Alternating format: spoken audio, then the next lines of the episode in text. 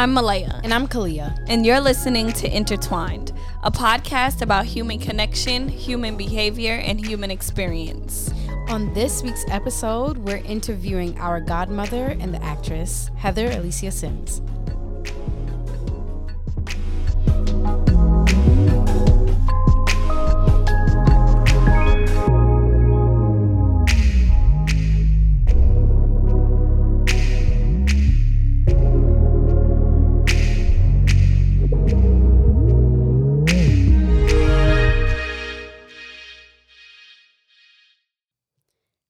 Heather Alicia Sims is an actor, writer, director, and educator who has appeared in numerous productions on stage, television, and film. You will soon be able to catch her in the TV show The Kings of Napa, in which she plays Aunt Yvette, airing on OWN. Her most recent theater credit was in the world's premiere and subsequent remount of the 2019 Pulitzer Prize winning play Fairview by Jackie Sibblies Drury.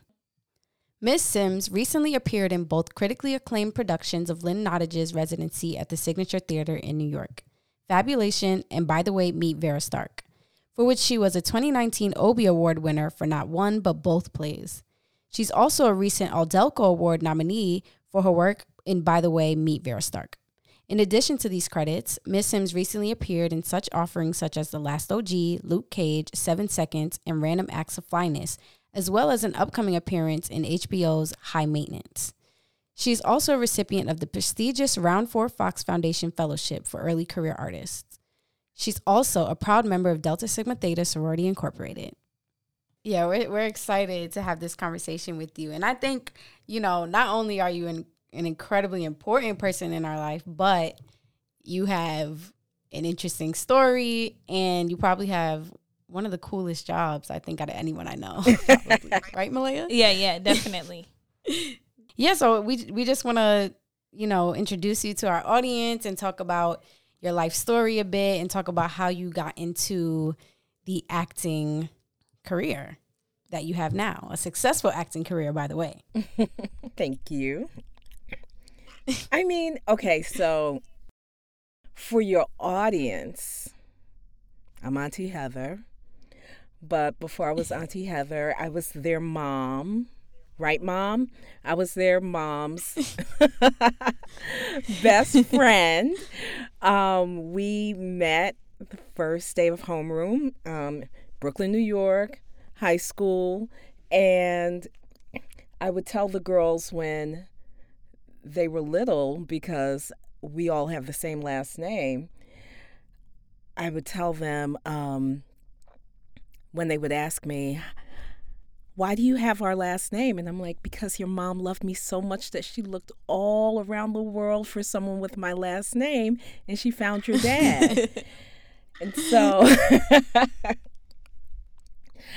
um, yeah, so that was one of the ways that I would try and entertain my beautiful goddaughters because they were little spitfires and I just loved um, telling them stories.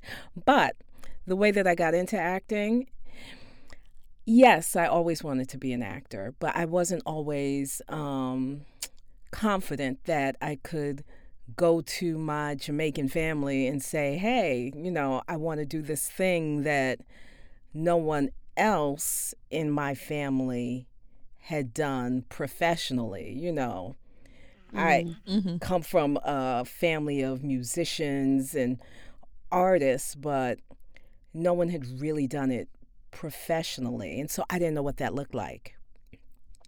And so when I was in high school, what I focused on was medical science. When I went to college, I majored in history and English with a minor in women's studies and African American studies. I started a theater company with a friend of mine. His name is Robert O'Hara. And, you know, that was something that I did, but I didn't know how to become an actor. And so when I left mm. school, when I graduated from Tufts, I literally sat in bed for almost a year because I was kind of depressed, you know, for lack of a better term. No, I was depressed. And so um, I was fighting against my own instinct. But I ended up doing a show with Robert. And my father said to me that I needed to get a master's in something. And I was like, okay. And he was like, yeah, you know, these days, you know, a bachelor's won't take you far. I was like, what? And so I was like, okay, this man is nuts. But I I was like, okay. He was like, just get a master's in anything. And I was like, anything? And he said, yeah. I was like, okay, I'm to get a master's in theater. He was like, fine. You can always teach. And I was like, okay.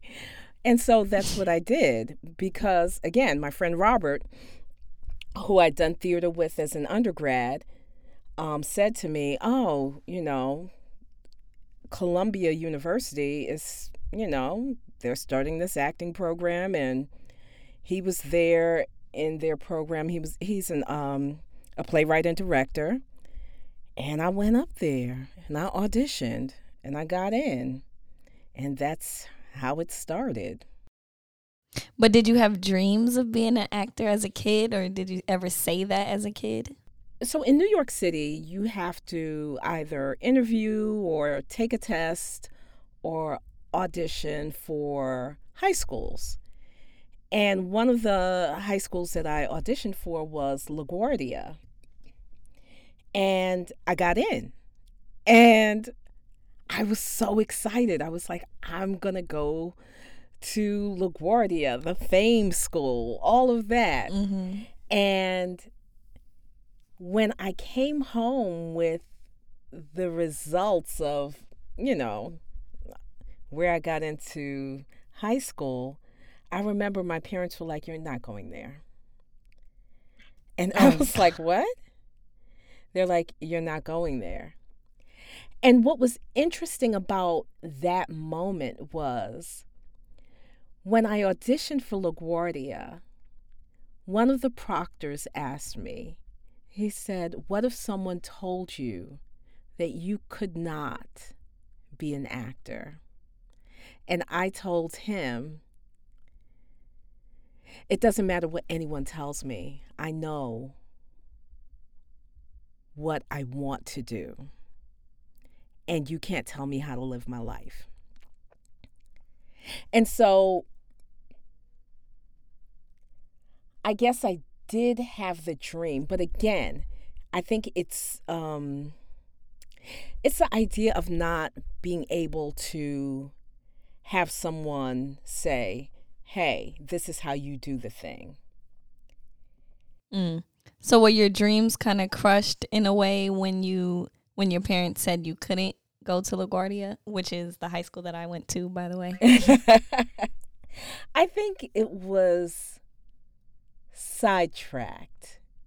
You know, I, I, I didn't feel like I couldn't pursue being an an artist because even at um, Midwood, I was able to be and sing in um, chorus and be a creative person. But again, you know, even I think the idea of going to LaGuardia was just, I would have the opportunity to indulge in something that I liked. I don't know that the idea of it translated to a career for me. You know? Because mm-hmm. yeah. you you both went to performing arts schools. But you saw something different for your lives. True. And, right. True. Right. And so I think mm-hmm. that for me, I wasn't necessarily considering that it would be a career, but it was something that I would just love to study. Just just in the same way that I went to Tufts and I studied history and English and I loved history. I mean, I use my degree every day, I believe, but it was some but I wasn't interested in becoming a professor of history. Right. Yeah. So now, after you, you know, kind of realized that this was going to be your profession and you started to make money, how did you kind of strike that balance of, you know, providing for yourself, but also taking risk and like, you know, knowing when to say no and knowing when to be patient and wait for things to come? Because I think for me, like the most, one of the most inspiring things about you is that you have a sense of hustle, but you're also not willing to do anything, you know? Mm-hmm. You know, okay, so even though my parents told me that I couldn't go to LaGuardia, um, they were really supportive of my career. Now, mm. I will say that my father was probably more so supportive, but my father was also a musician. He was an educator. He was an educator in New York City public schools he ended up getting a PhD later in his life, but he was a person who played several instruments. He played the piano, the violin, the guitar, the um, the flute. The you know he was he was a musician at his core, and so I think there was a level of okay, you said you're going to do this thing all right, let's do it. He always took us to the theater. He always, you know, we we listened to opera. We did mm-hmm. all of that. And so when he when he realized, okay, this girl is really going to pursue this master's in theater, and it was something that we enjoyed together, we would go to the theater. I didn't feel I think he felt some comfort in the fact that, yeah, I could always teach. and I also felt comfort in the fact that I went ahead and pursued this thing seriously and had the student loan debt to, to say, yeah, you did that. So how are you going to now pay this thing off? And right. Grad school was good for me because at my grad school, they were doing this thing where I was in the first class and they said that they weren't going to give us a showcase. And a showcase is the thing that gets people who are in the industry to know who you are. And right. I remember being like, wait a minute, what do you mean you're not going to give us a showcase? And myself and two other students, we were like, th- we need a showcase. And I remember I was interning at the Public Theater at the time, and there was a producer there named Rosemary Tischler. And I asked her if we could use the public, and she said, yes. And the casting director at the time, um, Jordan Thaler, and he's still there. Um, like it was so long ago. um, I asked him, you know, could he come and, you know, help my class? And it was just a matter of really getting my hustle on and saying, you know what? You're not going to stop me in the same way that I said to the man at LaGuardia, you're not going to stop me from doing this thing because I couldn't imagine going through these three years of school um, incurring this debt and then this institution telling me that they're not going to offer the resources that every other MFA program around the country offers. So when you talk about, yeah, you know, I could get my hustle on, I'm going to agree with you. Yes, I do. Because that was absurd. And so I I decided I'm going to ask these people. All they can tell me is no. And we did. We asked. They said yes. They came up. We had our showcase and that's how I got my first agent. Wow. I know that for me, I needed to, on a certain level, I needed to be faced with that kind of struggle because it was something mm. that is a reoccurring theme for all actors. We're constantly being told no. And the no's mm. can be really heartbreaking at times. And they occur much more than most people here know in a lifetime. If you're constantly going on mm, auditions, yeah. you're not getting those jobs. You are you're being told no, no, no, no, no, no, no, and then okay, yes. So, have you ever had to decline opportunities even though you are told no so many times? Like, how does that play into decision making and you kind of mapping out your own career and taking ownership over your career? There have been times when I've had to say no because of because of a conflict. There have been times when I've had to say no because I n- no longer had faith in in the people that I might have been working with. And right. there comes a time when you have to understand who you are as a person, what you're going to deal with, what you're not going to put up with. And I like to be really collaborative and I'm really loyal. And so I've been with my with my manager for over 20 years now. I love my managers, you know?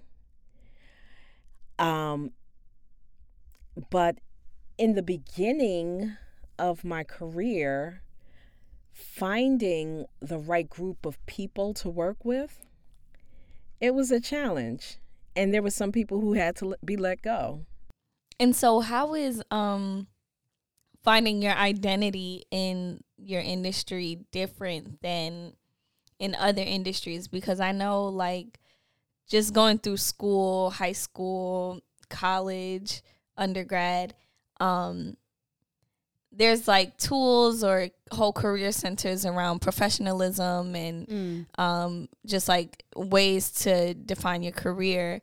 Um, but for the arts, it looks different and professionalism looks different. So, how did you, like, who did you come up under and how did you find your identity within acting? Mm. That's a good question because it's, um, when I first, when I was about to get out of school, I remember having a crisis, an identity crisis, being a dark skinned actor who did not see myself. And so at the time when I was graduating, I I didn't have um, a Viola Davis. I had Whoopi Goldberg, but Whoopi is such a specific, a beautifully specific kind of mm-hmm. artist, mm-hmm. and I didn't think that I, you know, met that. Whoopi is an entity unto herself, you know, and because she is Whoopi, mm-hmm. you don't mm-hmm. need another Whoopi. And so I didn't see anybody else that looked like me. There was Halle Berry, and I don't look like Halle. I don't feel like Halle. You know what I mean? And mm-hmm. so I felt like where I felt like I don't know where I am. I don't know where I'm going to be placed in the industry because I was still, you know, of that mind where it's like, oh, they are placing me. When right. I when I graduated and I started auditioning, there was another actor. Her name is Patrice Johnson, and we are somehow related as well. and she would tell me about auditions. she would say, Have you heard about this audition? Have you heard about that audition? And another actor, her name is Lisa Gay Hamilton, she would do the same when she saw me. So I felt I felt taken care of. Mm. And I didn't feel like there was this competition. I just felt like, okay, here are these two actors who are trying to make sure that I know what's coming up. And so I make sure now to let actors know, especially, you know, younger actors who, it's not about competition. We're not competing against each other at all. I've never mm. felt like I was competing with anybody else. I, I've always felt that I am my only competition. I've got to do better than the last time. I've got to figure out what this thing is that I am doing. But I always look to, I always look for the helpers. I remember the first time I saw Viola Davis on stage, and I was like, and I felt like I saw myself. Mm. And when Viola, and so I would follow Viola's career because we had friends in common. And I would see her at different events, and I was so proud when I would see her on television. And I would see her in a film, and I was like, oh, okay. This is this is possible in a way that is bigger than I even imagined for myself. Because when I first got out of school, it was theater. I was doing a lot of theater. I did some television, but it was my bread and butter was theater, and then it became voiceover. And there was some television interspersed, but it was really trying to find my way. Did I did I answer the question? I feel like I went off on a tangent. No, you did. You did. I mean, you yeah, it's interesting because even though you didn't really see much representation in your industry, you still kind of found a way to build community and, and to to look to taken people. care of. Yeah, and felt taken care of and to look to people for inspiration, even if it wasn't, you know, people in front of you, but just the people around you who are kind of in the thick of it. Yeah. And I think it's so important. I think that if, you know, I don't want to be one of those people that's keeping things to myself. I, I've never, I've never done that. When I am, because even now during the pandemic, you know, I have friends that I help with auditions, and oftentimes we're auditioning for the same role and there are times when I'm auditioning for something and I'm like, you know what? Let me call this person to make sure that they're going in for this because there are times when I can so clearly see my friend doing that thing. And because there's enough for all of us, I do not operate from um, a position of lack, like, oh, there isn't enough for everybody, so I've got to keep my hands closed. No, when right. when I do well, hopefully everybody around me is doing well. so as someone who has had, you know, not to give any hints on your age, but someone who has had a long career in acting, I mean, you can trace your career like on the internet back to the 90s. So you've had a significant career in acting and i just wonder you know you you just came back from a gig and i'm sure working during covid was a new experience for you but you know i wonder in this new age how do you feel as someone who has had to have grit to make it? How do you feel about the strikes? How do you feel about you know crews demanding a better experience? How do you personally feel about that? Because i just wonder if there's any tension there between like the young people coming up and you know the more seasoned folk in the industry.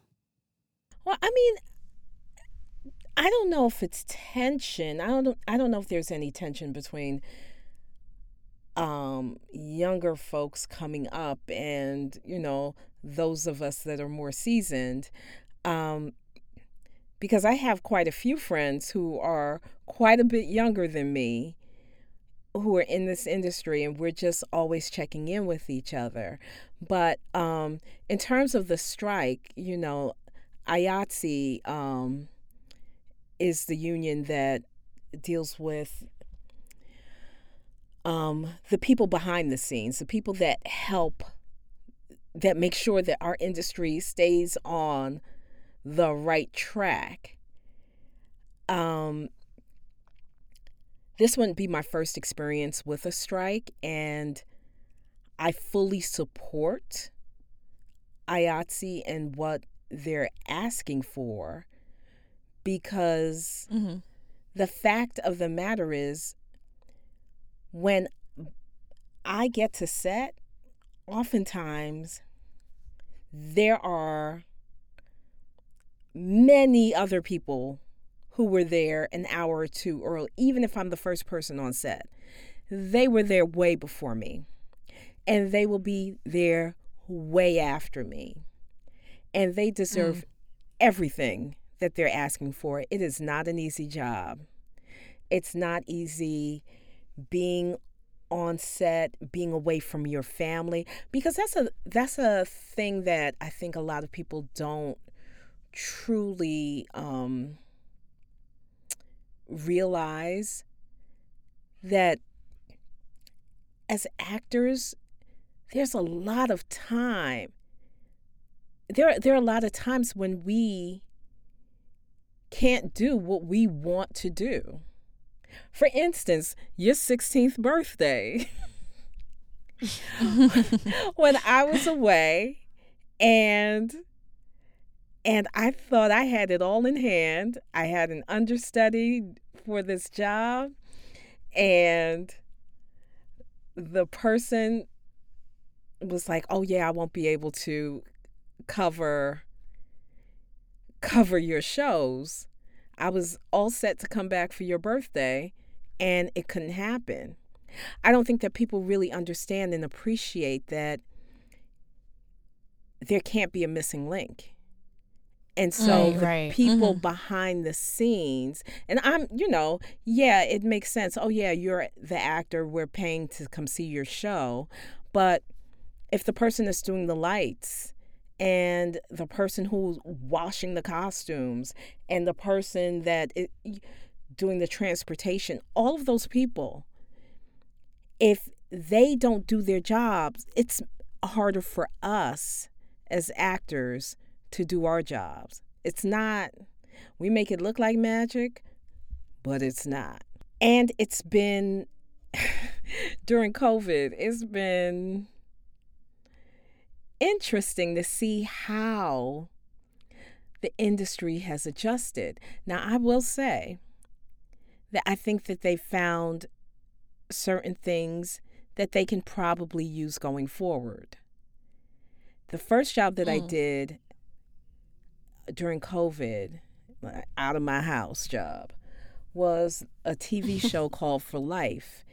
And it was really interesting how quickly production moved because there what we didn't have all of the all of the things that usually stop production that didn't happen mm-hmm. it was very bare bones and we were able to get through a day and it felt it almost felt like a 9 to 5 which which was mm-hmm. lovely. Mm. I think it was lovely for everyone involved. now, the show that I did in Toronto, yeah, it was it, it felt much more like, you know, being on set. You know, we're there from five o'clock in the morning until midnight. Right. And mm. yeah, they're long hours and it can be a lot. But I think that I think that as hard as COVID has been and as tragic as it's been, there are a lot of lessons that to that we've learned along the way.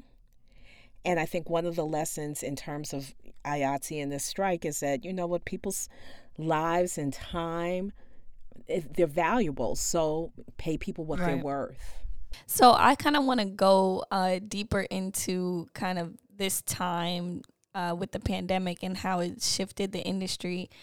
Um, but so with COVID, I feel like a lot of streaming platforms have been pushing out a lot of content. And so streaming platforms have been around for a, a while now, but how has this time, especially with the streaming platforms, changed the industry and um, how has it changed it, especially for um, actors and actresses? You know, I think, especially at the beginning, we we were home. We had time to sit down and watch content, and mm. And not just watch content, but we were able to be on Instagram and mm-hmm. Twitter Engage. and Facebook and TikTok and all of these other social platforms and really have conversations. And those conversations, we have to understand that they're not in a vacuum. People are listening, people are understanding or trying to understand, I think, um, what people really want. And so when I look at when I look at how the industry is moving, or at least trying to move, I think a part of that, yes, it was COVID, but a big part of it was also the stillness and the protests. So, mm. George Floyd's murder was a spark that happened that had people who didn't normally protest for Black lives getting up and saying enough. And I think some of those people probably turned on their televisions or turned, you know, their streaming platforms to try and gauge and get a better understanding of what's going on outside of their own communities. And I mm. think once people have a hunger for different content, then that pushes a conversation and it starts to push the conversation towards something outside of themselves. Now, I don't know.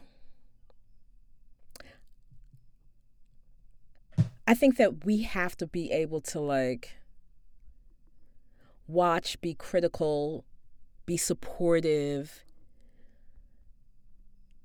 and move toward something that we want reflected in our own lives in terms of um, content and conversations. Because all of it is storytelling, you know? So, which stories do you want to hear? Which stories have you heard enough of? Which stories are they getting right? Because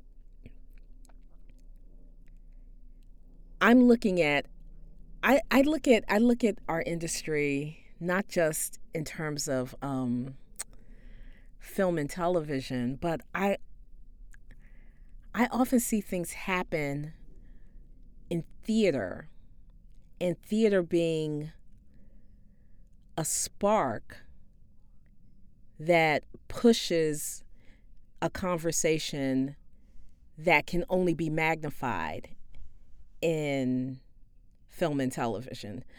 Yeah, I was gonna I was gonna ask you if you thought acting was like a political act, especially as a black person, you know, acting as a black person, if you feel like that's political. I think it can be.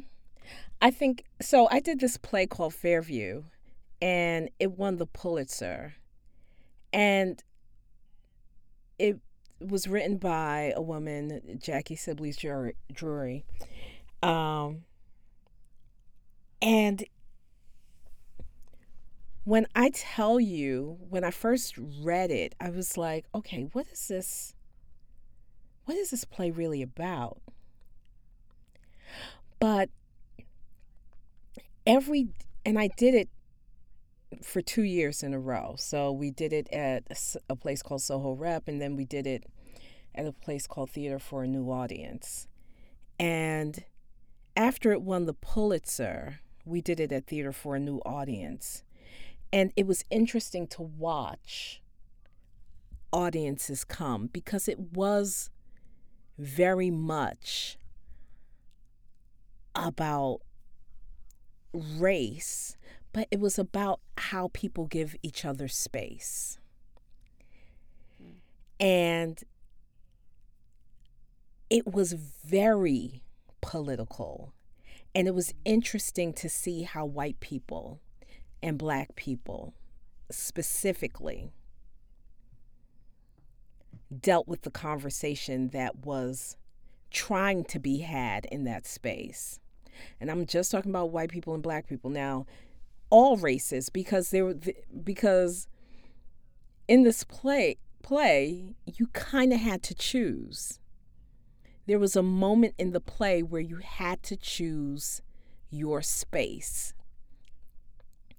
And it was interesting to see how just being asked to choose your space could elicit anger um, tears of relief, um, happiness. Some people felt really seen. Other people were like, and and I mean across the board. You know, black people and white people. There were white people who were like, "Oh my gosh, this was so powerful. Thank you." And then others who were angry that we even started this conversation. And that's when it was really early on that I realized, okay, this is a really important piece because, quite frankly, I wasn't sure how it was going to be received and and what exactly it was that we were doing on that stage.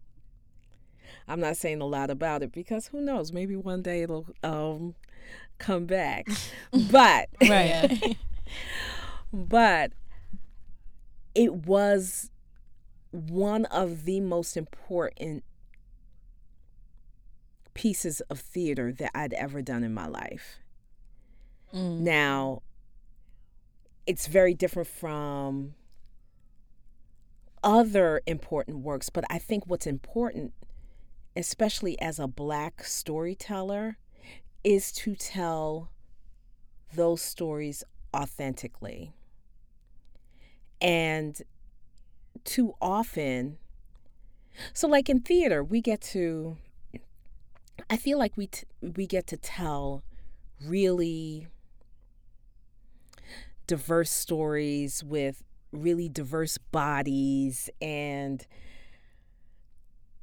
that's not always true in film and television i think it's becoming more true um mm. But I think with um, theater,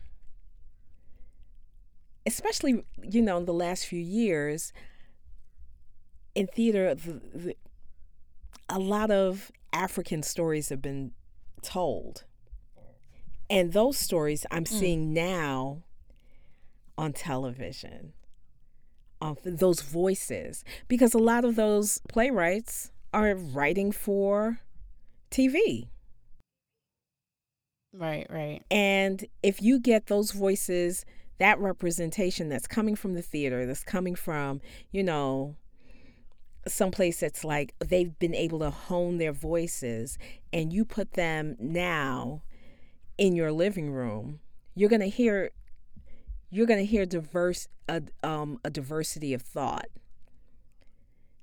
that mm. you may not have been able to hear 30 years ago. So, mm. yeah, our the way that we tell stories, I think that yeah, sometimes it can be I think listen,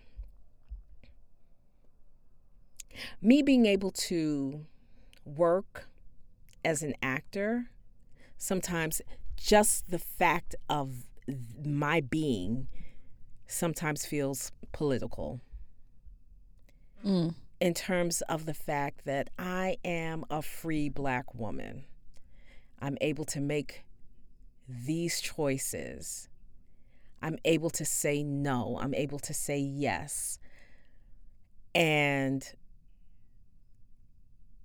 I have that kind of agency over my life that I don't know, you know, that I know 60, 70 years ago, folks didn't have that kind of agency. Or even, um, I guess, kind of in different industries. So, Kalia and I talk a, a lot about our industries being in tech and it doesn't always feel like we have that agency mm-hmm. as a black woman to just do whatever we want and choose yeah. what we say yes and what we say no to and i think you know that's what makes just the gig economy in general so appealing for our people because yeah. i think i think we enjoy that freedom but also it bolsters our creativity and i think black people are the most creative people on the planet so yeah, I think that the opportunity to gig and say yes and say no and kind of pick and choose what, you know, feels right for you and what you represent as a human, as a person. Yeah, I think that that's just that's special and it's different. We don't we don't live that way. no, we don't. I mean, yeah, it is, right? But it's also I mean, it comes with it comes with um some moments where you do have to decide okay, what am I going to do this little job because I need to pay some bills? And I think that. Or I have a question. How do you decide whether you're going to wear natural hair or unnatural hair in a headshot? you know what? Um, the headshot that I sent you mm-hmm. was a headshot that I found on my computer. My latest headshot has um, a curlier look, but I will say this. The hair conversation has been a long conversation with black women. And I remember a time mm. when, um, maybe about 15, 20 years ago, black actresses were having the conversation that okay, if you want to work in film and television, you had to have straight hair. And mm. if you wanted to work in commercials, you could have curly or natural hair. And interesting. Who was doing, you know, it's very hard. We know it's not easy to get up and say, I'm going to straighten my very natural hair this morning for this audition. And so it became this whole conversation about wigs. So we were all buying all these wigs. I've got my commercial wig, I got my film wig, I got my TV wig, and this is the TV wig for the lawyer, this is the one for the mom, this is the one, you know. And so everyone hmm. had mm. this trunk full of wigs for these auditions. And I think after a while, it just became wait a minute, what are we doing? And so, it, how do you decide? I think, I think for some, I think for some of us, we just got tired. We were like, you know what? Mm. They're just going to have to take it like this or not. And then, and then you saw people like Lupita and Aisha Hinds who were unabashed with their, you know, short naturals, the bald heads. It was like, oh, okay. And so there comes a point where you look around and you say, hey, this is this is what it is. But I think that it's also a, a learning curve, you know, because mm-hmm. a lot of us we, you know, we're running around and it was a con- a big conversation. And what's still a conversation is what happens when you get on set. This last show that I did, the head of makeup, the head of hair, both black women. The the head of wardrobe, black woman. Is that mm. rare? Yes. And you know what? And mm. it mattered because right. when the woman who was doing the hair sent us an email and introduced herself and said, I'm a black woman. Um, my team is black. Tell me which products you need. I never mm. had someone call me from a set and ask me what kinds of products I needed for my hair. Mm. Wow. And just the day before, a friend of mine was on a set and having a problem with a wig. And it it just felt so freeing. I felt like, okay, I can go to Canada, have my hair however I need to have my hair at the moment and it's not I'm not going to leave there 4 months later with no hair. I'll be okay. right. You know, even the the woman who did the wardrobe just understanding how to how to clothe different bodies because that's important as well. Black yeah. women, we you know, come in all shapes and sizes and we love our curves. So are you going to be are you going to make me feel bad about that? I have a friend who um she was on a set. A couple a couple of people that I know at the time maybe been like size 2 or 4s. Black and had a butt. And they were told, "Oh, um, you're going to have to lose that. If you want to work, you're going to have to lose that." Like, wait, How? what? you know? And of course, mm. this is way before BBLs and all of that. But why? Why can't you dress me? I'm not walking around the streets of New, New York City with no clothes on. Clearly, I've I walked into an audition dressed. You can dress me, but you're trying to make me fit into your aesthetic. Mm. You know, the, and even just just the and, and the makeup having someone know your now y'all know i have a birthmark on my face mm-hmm. and my birthmark for your listeners is lighter than the rest of my complexion there was one time i went to get headshots done and this young white woman was doing my makeup and she decided to make my face the color of my birthmark. The color of your birth. Oh my god. and I was like, um, I don't. Um, I don't think this is gonna work. And she was like, "Trust me, trust me." And I was like, okay. "Now you know." I'm like, maybe there's some new technique that I don't know about. So let me stay in my lane. Y'all, it was terrible. That poor photographer kept looking in his lens like, uh, wait. is that you know, the girl had to run out. It was in the middle of a snowstorm. She had to go go to CVS and get my color. And I was like, this is a mess. You know, because she was trying to hoodwink me because clearly she didn't have what she needed in her kit. Right. You know? And mm. and it's not like now I've I've listen, I've worked with some white um, makeup artists and um, hair people, and they knew what they were doing, you know. But the thing is, we shouldn't have to be afraid to go on set. We shouldn't have to be nervous because our white counterparts aren't. They just come to set. They just go to set. Everything is hunky dory. They're not worried about they're worried about, oh my gosh, let me bring my wigs, let me bring my makeup, let me bring my blow dryer. They're not doing all that.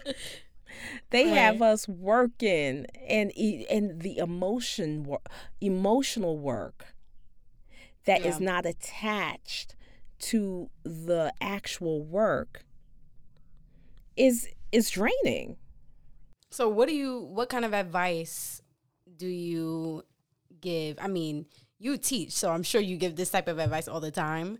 But if there was one piece of advice that you would give a, a young, you know, black woman who's interested in pursuing a career in acting, what would you say? Oh my gosh. Just one? Your favorite Three. one. well, my favorite one is, um, and you know, some people will have an issue with this one. I'm like, you know, keep your credit tight because too often you're going to need just a little something and you won't be able to ask that credit card company, you know what, could y'all just um, open up this credit real quick? just real quick. But, um, and, and I was serious about that because, you know, there were times when it was just, I needed headshots. I needed, you know, and I and even though I could have asked my parents, I didn't want to, you know? And so right. I was putting it on my credit cards. And the only reason I had that was because, yeah, I paid my little minimum until I could pay more than the minimum. But I always paid it on time. But aside from the credit conversation, the one thing I would say is to to try and build your community. Because I will I will say that when I during this pandemic it was all about the community because we weren't able to do the thing that we loved in the same way, but we had to stay together.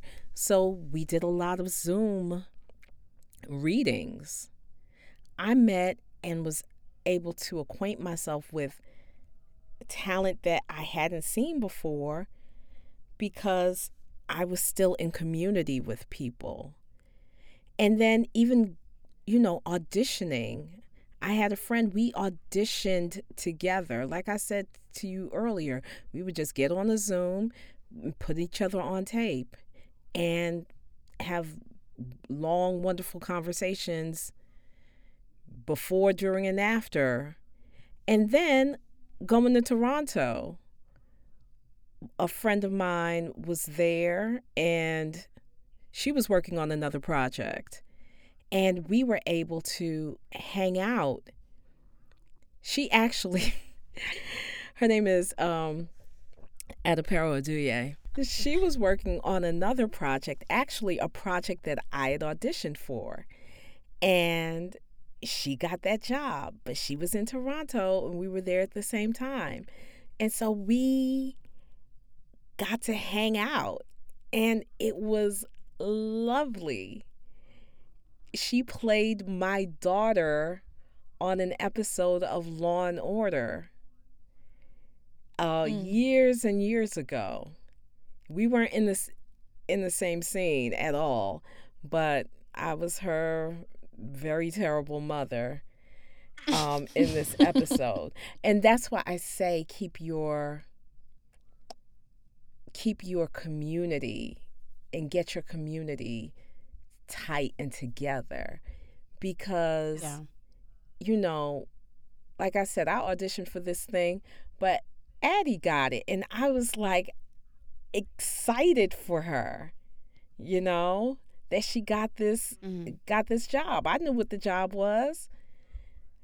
But these are your friends, these are your people.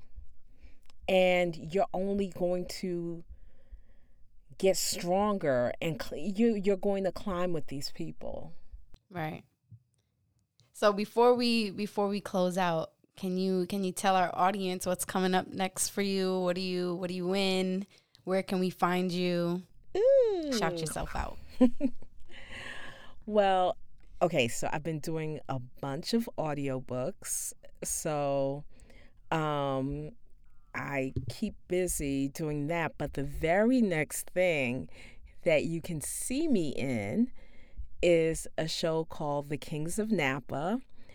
It will be airing on OWN in January, I believe, and it's about a black family that owns a vineyard in the Napa Valley and lots and lots of things happen. I'm playing um, Aunt Yvette, who is a member of the King family, and she owns her own um, wig company. But, you know, mm. whereas everyone is super bougie, she is down to earth. She's a cool aunt. And I get to have a lot of fun in this role. And we could say the same in real life. You're a Yeah. cool aunt.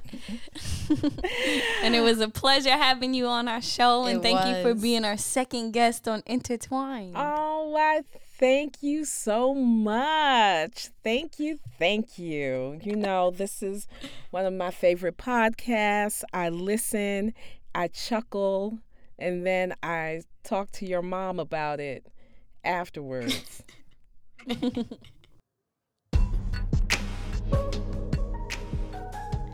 You just listened to Intertwined, a podcast about human connection, human behavior, and human experience. Please be sure to follow us on Instagram and on Twitter at intertwined underscore podcast. And make sure to engage with us on your favorite podcast platform.